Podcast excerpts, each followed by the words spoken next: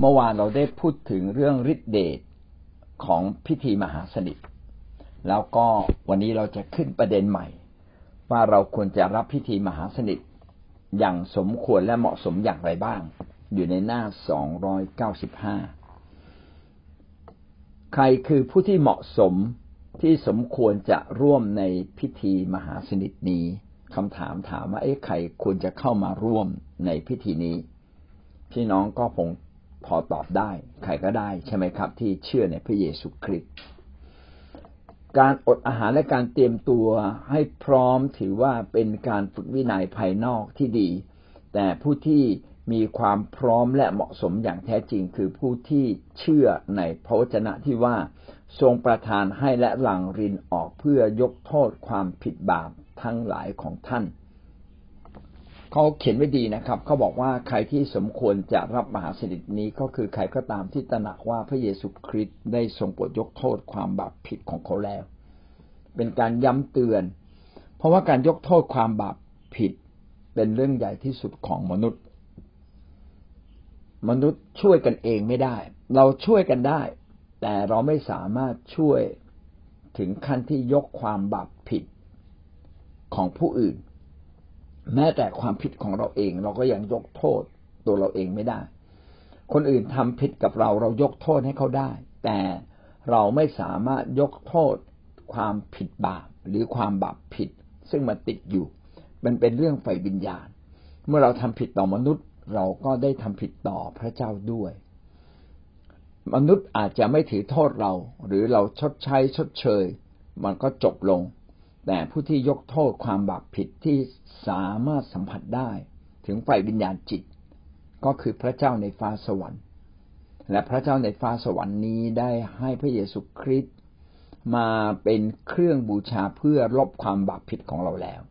ใครเชื่อก็ได้รับเราได้รับตามกำลังแห่งความเชื่อของเรา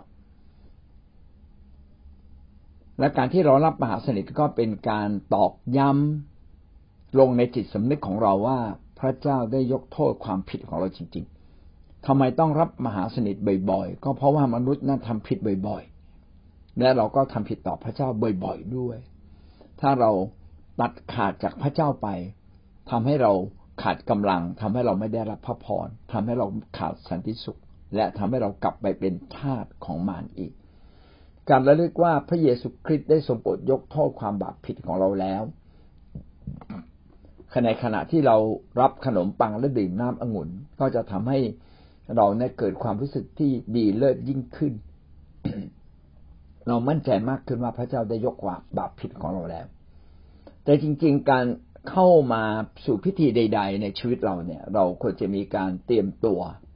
ซึ่งการเตรียมตัวที่ดีก็คือการอธิษฐาน พี่น้องจะสังเกตได้ว่าทุกครั้งที่เราจะทำ บางสิ่งบางอย่างเราต้องเริ่มต้นด้วยการอธิษฐานก่อน เช่น ก่อนนมัสการพระเจ้าเราจะอธิษฐานก่อน ก่อนที่เราจะประกอบพิธีอะไรหรือเราจะทำงานอะไรที่เราไม่มั่นใจ เราก็จะขอพรขอการทรงสถิตของพระเจ้าก่อนเสมอ เราต้องถ่อมใจเข้ามาหาพระเจ้า จะทำให้งานที่เราทำนั้นเกิดความสำเร็จ นี่เป็นเรื่องเล็กๆแต่แต่บางครั้งเราก็ลืมไป ทีนี้พิธีมหาสนิท เป็นพิธีที่มีความศักดิ์สิทธิ์มีความยิ่งใหญ่ สิ่งที่เขาพูดในที่นี้ก็คือให้เราเตรียมตัวด้วยการอดอาหารอธิษฐานมาก่อน ผมก็คิดว่าเออเป็นเรื่องดีนะ ถ้าเผื่อพี่น้องจะต้องมาดำเนินรายการอะไรอยู่บนเวทีหรือใน care ก็อยากให้เราได้เตรียมตัวเตรียมชีวิตจำได้ว่าเมื่อผมมาเชื่อพระเจ้าใหม่ ๆ แล้วตอนนั้นไปเรียนพระคัมภีร์ที่กรุงเทพก็อยู่กับเพื่อน เพื่อนก็เป็นคนเก่าที่เล่นกีตาร์ได้ เขาก็เล่าผมฟังว่า เดี๋ยววันนี้เขาจะต้องไปนำนมัสการใน care นะครับนำนมัสการใน care เขาก็เลยต้องอดอาหารอธิษฐานเพราะว่าโอ้ยานี่ขนาดนี้เลยนะ โอ้โหน่าตื่นเต้นมากนี่แค่ จะมานำอธิษฐานนำนมัสการในกลุ่มแคร์เล็กๆ ยังต้องอดอาหารอธิษฐานเลยนะคำพูดของเขาก็ มาถึงผมตลอดเลยเวลาทำอะไรสำคัญ หรือแม้แต่เรื่องไม่สำคัญแต่เราอยากให้ผลออกมาดีเลยก็ต้องมีการเตรียมตัว แล้วอธิษฐานเผื่อก่อนเสมอ การที่เราจะมาค่ายฟื้นฟูในครั้งนี้ ผมก็เชื่อว่าเป็นความยิ่งใหญ่ เพราะว่ามีผู้นำหลายคนนี่ป่วย เออเนาะผู้นำสุราษฎร์อาจารย์จ่ายอาจารย์ฝนก็ไม่ค่อยสบายนะครับ อาจารย์สุจิตวันนี้ก็บอกว่าไม่ค่อยสบาย อาจารย์รักเนี่ยไม่สบายอยู่แล้ว ส่วนภรรยาผมก็สบายบ้างไม่สบายบ้าง แล้วมันแปลกประหลาดมากเลยสองวันที่ผ่านมาเนี่ย ผมมีอาการเจ็บที่ต้นคอ ตรงคอ มันเหมือนกับเส้นอะไรบางอย่าง แล้วถามลูกลูกบอกว่าน่าจะเป็น เป็นต่อมน้ำเหลือง อักเสบเออ แปลกเมื่อวานผมก็นอนเยอะกับเพื่อนเลยนะผมว่า อืมทิศแบบนี้เนี่ย เป็นสงครามไฟวิญญาณแน่นอนเลยต้อง วันนี้ต้องอดอาหาร วันนี้ก็เลยตั้งใจเลยเช้านี้จะอดอาหารละนะครับ เราก็อาจจะอดอย่างตั้งใจจริง ๆ และอธิษฐานอย่างตั้งใจจดจ่อนะครับ ให้เวลากับพระเจ้า อะไรที่สำคัญพี่น้องต้องอดอาหารอธิษฐาน หรืออย่างน้อยท่านจะต้องเตรียมตัวด้วยการอดอาหารด้วยอธิษฐานอาจจะไม่อดอาหารแต่อย่างน้อยท่านต้องเตรียมตัวด้วยการอธิษฐาน โดยเฉพาะท่านเข้าสู่พิธีที่สำคัญ หรือต้องทำงานสำคัญใดๆ ก็ขอให้ท่านอธิษฐานนะครับ แต่สำหรับผู้ที่ไม่เชื่อหรือมีความสงสัยในโพชนะข้อนี้ ที่พระเจ้าทรงโปรดยกโทษความบาปผิดให้กับเรา ผู้นั้นก็ไม่สมควรและไม่พร้อมที่จะเข้าร่วมในพิธีมหาสนิทศักดิ์สิทธิ์เพราะคำว่าเพื่อยกโทษความผิดบาปทั้งหลายของท่านนั้นหมายถึงผู้ที่มีความเชื่ออย่างจริงใจเท่านั้น ถ้าเราเชื่อว่าพระเจ้ายกโทษบาปผิดเรา พี่น้องก็สมควรที่จะรับพิธีมหาสนิท แต่ถ้าเราไม่เชื่อก็ไม่ควรรับนะครับ หรือบางคนเนี่ยที่เป็นคนใหม่ อาจจะมีคนถามว่าเขาเป็นคนใหม่เขาสมควรได้รับไหมถ้าท่านอธิบายอย่างดีบนเวทีนะครับ ว่าการที่เรามาเชื่อพระเยซูคริสต์ก็เพราะว่าพระองค์สามารถยกโทษความบาปผิดในชีวิตของเรา แม้ว่าท่านจะทำผิดสิ่งใด ๆ พระเจ้าทรงโปรดยกโทษให้ และพิธีนี้เป็นพิธีที่ล้ำลึก ให้เรามั่นใจว่าพระเจ้าได้ยกโทษบาปเราแล้ว ถ้าเราสามารถอธิบายให้คนเกิดความเข้าใจ เขาก็สามารถพร้อมที่จะรับ และเราก็ลองถามว่าคุณพร้อมจะรับไหม พระเจ้าจะยกโทษความบาปผิดให้กับคุณ ถ้าเขาก้มหน้าลงบอกว่าครับก็ก็อนุญาต แต่ถ้าเขาเงงงักเงงงักใช่ไหมไม่แน่ใจ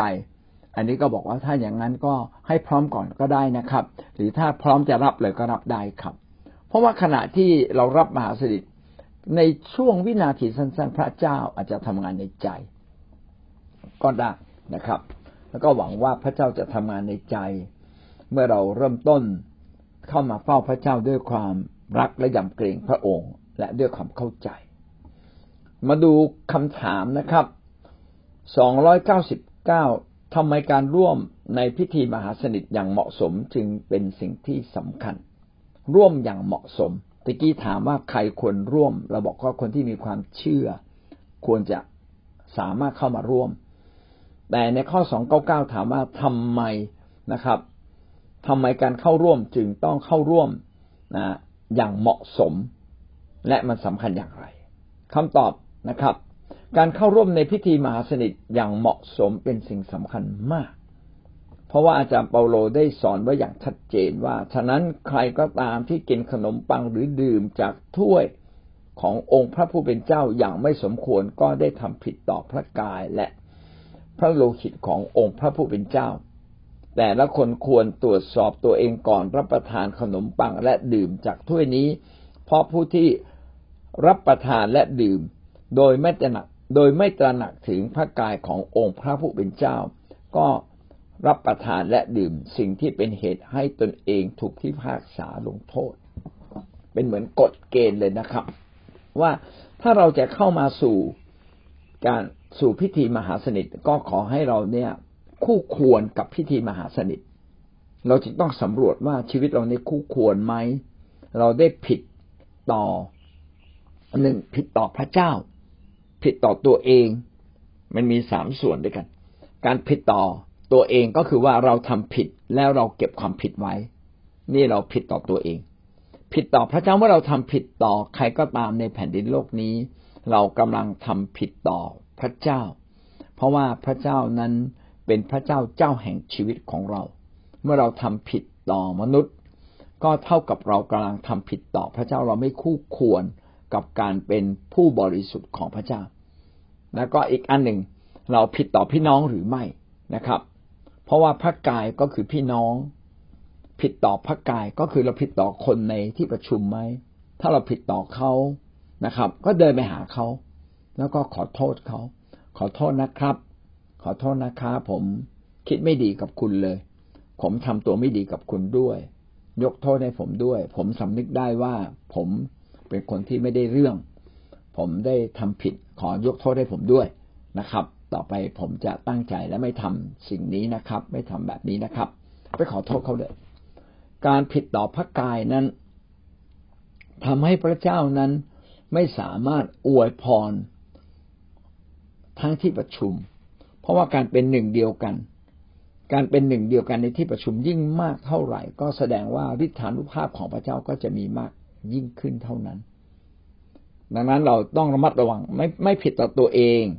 ถ้าเราผิดต่อตัวเองความบาปก็กั้นระหว่างเรากับพระเจ้า อันที่สองเราผิดต่อพระเจ้านะครับ ผิดต่อพระเจ้า โดยที่เราไม่สารภาพบาปต่อพระเจ้า ความบาปที่เราผิดต่อพระเจ้าก็กั้นระหว่างเรากับพระเจ้าด้วย และสุดท้ายเราผิดต่อพระกาย คือผิดต่อพี่น้อง เราควรจะรักกันและกันเป็นเหมือนร่างกายเดียวกัน ไม่ใช่เป็น ต่างกายต่างคนต่างอยู่ดังนั้นก่อนที่เราจะเข้าสู่พิธีมหาสนิทอันมีความหมายยิ่ง เราจึงต้องสำรวจตัวเอง ถ้าเราไม่สำรวจตัวเองก็เท่ากับชีวิตเราไม่พร้อม หรือไม่คู่ควรกับรับพิธีมหาสนิท เพราะว่าพิธีนี้เป็นพิธีสำคัญยิ่ง เขาจึงใช้คำว่า พิธีมหาสนิทศักดิ์สิทธิ์ มหาสนิทก็คือการที่เราเข้ามาแนบสนิทอยู่กับพระเจ้า เราต้องเป็นอันหนึ่งอันเดียวกัน จึงจะแนบสนิท สนิทก็คือเป็นอันหนึ่งอันเดียวกัน ก็ในเมื่อในเมื่อเราทำบาปเราว่าเราจะเป็นอันหนึ่งอันเดียวกัน กับคนอื่นได้อย่างไร ก็ในเมื่อเราเกลียดพี่น้องยังรังเกียจรังงอน ยังรู้สึกไม่ดีต่อเขา พี่น้องเราจะเป็นอันหนึ่งอันเดียวกัน และเรากับพี่น้องได้อย่างไร มันเป็นไปไม่ได้นะครับ มองหน้าเรายังไม่อยากมองหรือมองหน้าเขาเราเราไม่สนิทใจ ก็แสดงว่ามีบางอย่างที่ขวางกั้นระหว่างเรากับพี่น้อง ไม่สนิทไม่สนิทกับพี่น้องนะครับ มันก็ไม่ได้สนิทกับพระเจ้าด้วยเป็นเรื่องที่สัมพันธ์กันนะครับ เมื่อเราไม่คืนดีกับพี่น้อง ก็เหมือนกับเรากำลังไม่คืนดีกับพระเจ้า มันก็ไม่สนิทสิครับ ไม่สนิทกับพระเจ้า ไม่สนิทสนมเป็นอันหนึ่งอันเดียวกันกับพระเจ้าไม่ได้ เราจึงต้องสนิทสนมกับพระเจ้า แล้วทำไมใช้คำว่าศักดิ์สิทธิ์เพราะว่าเป็นสิ่งที่มีความสำคัญมาก เป็นเรื่องที่พระเจ้ากำลังกระทำต่อเราเป็นการส่วนตัว เป็นเรื่องที่การยกโทษบาปเป็นเรื่องที่สำคัญมาก ๆเลย เพราะว่านี่คือปัจจัยสำคัญที่ทำให้มนุษย์ล้มลง นี่คือปัจจัยสำคัญที่ทำให้มนุษย์นั้นไม่ได้รับพระพรและเป็นปัจจัยที่ทำให้มนุษย์นั้นต้องตกนรกบึงไฟ เราจึงต้องกลับมาดู ชีวิตของเราก่อนที่จะกินขนมปังและดื่มน้ำองุ่น ชีวิตเราเนี่ย คู่ควรไหม ถ้าเราเข้าใจแบบนี้พี่น้องจะพบเลยว่าเกือบทุกคนไม่คู่ควร รวมทั้งข้าพเจ้าด้วย ก็ไม่คู่ควรอยู่เสมอ เราจึงต้องถ่อมใจนะครับ นิ่งลง แล้วก็อะไรที่เรานึกได้ สัมผัสได้ว่าเราผิด ก็ขอโทษ ขอโทษพระเจ้า ขอโทษกันและกัน แล้วค่อยรับขนมปัง โอ้ถ้าเราทำแบบเข่งคัดแบบนี้นะโบสจะไม่มีคำว่าโกรธเกลียด หรือรังเกียจรังงอนกันเลยนะครับ แต่ถ้าเราไม่ทำแบบเนี้ยเกิดอะไรขึ้นจารเปาโลก็คาดโทษไว้เลยนะครับ ถ้าผู้ใดไม่ตระหนักในสิ่งเหล่านี้นะครับ ก็เป็นเหตุให้ตนเองต้องถูกพิพากษาลงโทษ พระเจ้าก็จะทรงบทลงโทษ ผู้ที่ไม่สำนึกว่าตนเองผิด แต่พยายามกลับมาสนิทสนมกับพระเจ้า ประเด็นนี้ทำให้นึกถึงในพระคัมภีร์เดิม ในพระคัมภีร์เดิมสิ่งที่ศักดิ์สิทธิ์ก็คือแท่นบูชา สิ่งที่ศักดิ์สิทธิ์ก็คือพระวิหารของพระเจ้าที่พระเจ้าสถิตอยู่ และใครก็ตามนะครับถ้าไม่มีหน้าที่โดยตรงเกี่ยวกับเครื่องบูชาทั้งหมดของพระเจ้าแล้วเข้าไปทำแทนอันนี้ผิดซาอูลทำผิดถวายแท่น ถวายเครื่องบูชาแทนปุโรหิตปุโรหิตจึงไม่พอใจซาอูลนะครับ แล้วพระเจ้าก็จึงปลดซาอูลออก หรือหลายคนที่ไม่มีหน้าที่ในพระวิหารนะครับ แต่เข้าไปในพระวิหาร อันนี้ตายเลยนะครับ เพราะวิหารเป็นที่ที่บริสุทธิ์ที่สุดนะครับ หรือแม้แต่แม้แต่ขีดพันธสัญญานะครับ ปกติต้องเอาผ้าคลุมนะครับ มีมีผ้ามี หนังคลุมแล้วก็หุ้มไว้แล้วก็ใช้วิธีหาม ใช่ไหมฮะปรากฏว่ามีอยู่ครั้งหนึ่งหีบพันธสัญญาซึ่งไปอยู่กับฟิลิสเตียได้กลับคืนมาสู่ดินแดนอิสราเอล แล้วเขาก็ดีใจมากเลยนะพยายามจะบรรทุกหีบนี้โดยเกวียนกลับมา ซึ่งเป็นการผิดวิธีการของพระเจ้า แล้วโคก็สะดุด โคสะดุดก็ทำให้ขีพันธสัญญาเนี่ยกำลังจะตกลงมา แล้วในอุตสานะครับ ในอุตสาจำได้ เพราะว่าในอุตสาก็อุตสาเอามือนะไปพยุงพยุงขีดพันสัญญานี้ไว้ ปรากฏว่าพระเจ้าทรงไม่พอพระทยัยแล้วก็ลงโทษให้ในอุตสานี้ตายเดี๋ยวนั้นเลยนะครับกำลังบอกเราว่าได้ว่า พระเจ้าเนี่ยบริสุทธิ์สูงสุด ชีวิตของเราไม่บริสุทธิ์เมื่อเผชิญกับความบริสุทธิ์สูงสุด มันต้านทานไม่ได้ตายไปเองนะหวังว่าชีวิตของเรานั้นจะเป็นชีวิตที่ยำเกรงพระเจ้านะชีวิตที่ยำเกรงพระเจ้า ถ้าผมจะเปรียบก็เหมือนกับว่าในหลวงก็แล้วกันในหลวงเนี่ยนะครับ มีสิทธิอำนาจ พูดถึงพระราพระราชาในยุคเดิมแล้วกันนะครับ มีสิทธิอำนาจในการตัดศีรษะ แล้วเราก็รู้อยู่แล้วว่าตัวเองผิดนะครับ คนคนน่ะก็ที่ที่มาถูก ยืนอยู่ต่อหน้าพระราชาก็รู้รู้รู้อยู่แล้วว่าตัวเองผิดเหลือวิธีเดียวเลยคือต้องยอมรับผิดแล้วก็ขอขอการบรรเทาโทษจากพระราชา บางทีพระราชาอาจจะเมตตาไม่ประหารชีวิตนะครับ แต่ถ้ายังยืนยันว่าตัวเองถูกทั้งๆทที่มีหลักฐาน หลักฐานต่อหน้าพระราชานี่มันชัดเจนอยู่แล้วแล้วมันจะเหลือเลยครับ พระราชาก็ต้องทรงไว้ซึ่งความตรงไปตรงมาและยุติธรรม นะครับ ก็ต้องตัดศีรษะของคนทำผิด คริสเตียนเราก็เช่นกันนะครับ แม้ว่าพระเจ้าจะไม่ตัดศีรษะเรา แต่พระองค์สำแดงความบริสุทธิ์ ความบริสุทธิ์ของพระองค์ยิ่งบริสุทธิ์มากเท่าไหร่ เราสัมผัสถึงความบริสุทธิ์ของพระเจ้ามากเท่าไหร่ การลงโทษบาปของพระองค์ก็รุนแรงมากเข้าเท่านั้น พิธีมหาสนิทเป็นพิธีที่เรามาเผชิญหน้าต่อพระพักของพระเจ้าโดยตรง เราจึงต้องกระทำตนเองสารภาพบาปเพื่อชีวิตเราจะบริสุทธิ์และสามารถยินอยู่ต่อหน้าพระพักของพระเจ้าได้ ไม่เช่นนั้นความบริสุทธิ์ของพระเจ้าก็กำลังลงโทษเราก็เขียนบันทึกเอาไว้ในหนึ่งโครินธ์บทที่สิบเอ็ดข้อยี่สิบเจ็ดถึงยี่สิบเก้าตามที่ได้อ่านมาตะกี้นี้ อันนี้ก็ทำให้เราเกิดความมั่นใจว่า พิธีมหาสนิทนั้นไม่ใช่พิธีธรรมดานะครับ และเราไม่ควรจะทำให้พิธีมหาสนิทเป็นพิธีกลายเป็นเรื่องธรรมดา แต่ขอให้ศักดิ์สิทธิ์และยิ่งใหญ่ ตามที่พระวจนะของพระเจ้าได้กล่าวไว้เช่นนี้ เมื่อเราเข้ามาใกล้ชิดกับพระเจ้าและเราทำให้พิธีมหาสนิท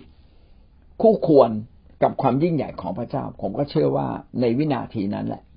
ก็จะเป็นวินาทีที่ คนที่ทำผิดแล้วไม่สารภาพบาปจะสามารถสัมผัสได้ถึงการลงโทษบางอย่างนะครับ ที่พระเจ้าที่ยืนอยู่ต่อหน้าพระพักของพระเจ้าผู้บริสุทธิ์ เขาจะต้องถูกลงโทษในบางสิ่งบางอย่าง คิดจากที่พี่น้องอาจจะสงสัยบอกเอาท่านอย่างนั้นทำไมในคิดจักยังเต็มไปด้วยคนที่มุสาเต็มไปด้วยคนที่ชั่วร้ายนะ พี่น้องถ้าเป็นอย่างนี้นะ แสดงว่าแต่ว่า ในคิดจักเนี่ยไม่มีการสำนึก เราไม่มีการสำนึกถึงความผิดบาป ไม่มีการสารภาพบาปจริง ๆ ก็เลยทำให้ทั้งคิดจักเต็มด้วยความไม่ถูกต้องกลายไม่ได้ไม่ได้เป็นคิดจักขององค์พระผู้เป็นเจ้า เป็นคิดจักกึ่งพระเจ้าและกึ่งผี ถ้าแบบนี้คิดจักแบบนี้นี่ ยากที่จะเห็นความอัศจรรย์และความยิ่งใหญ่ของพระเจ้า เมื่ออธิบายถึงตรงนี้แล้วก็ทำให้เรารู้ว่าชีวิตเรานี้ต้องต้องถูกต้องนะ แล้วก็ผู้นำต้องเป็นแบบอย่าง ในการที่จะไม่ทำบาปทุกลำดับเลยนะ ทุกขั้นนะทุกลำดับของผู้นำจะต้องไม่ทำบาปนะครับ เคร่งครัดในเรื่องนี้จริง ๆ เพื่อเราจะเห็นการทรงสถิตของพระเจ้าและเพื่อจะเห็นว่าคนไหนทำผิด พระเจ้าจะไม่อวยพรเขานะครับ ยังไม่ต้องถึงขั้นลงโทษก็แล้วกัน แล้วก็จบข้อ 299ทำไมการเข้าร่วมในพิธีมหาสนิทอย่างเหมาะสมจึงเป็นสิ่งที่สำคัญอย่างยิ่ง เหมาะสมก็คือเราไร้บาปเมื่อเราเข้ามาเฝ้าพระเจ้าผู้ไร้บาปและเราเข้ามารับการยกรับรำลึกถึงการยกโทษบาปชีวิตของเราก็ต้องเริ่มต้นด้วยการสารภาพบาปถ้าเรามารับการยกโทษบาป โดยที่เราไม่สารภาพบาป เราก็ผิดและไม่คู่ควร กับการยกโทษบาปของพระเจ้า และเกรงว่าบาปของเรานั้นจะเผชิญหน้ากับความบริสุทธิ์ของพระเจ้า และต้องถูกลงโทษ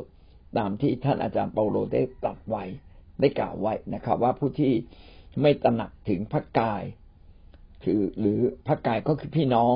แล้วก็รับประทานอาหารเช่นนี้ โดยไม่ขอโทษกันและกัน ก็เกรงว่าเขาเองจะถูกลงโทษ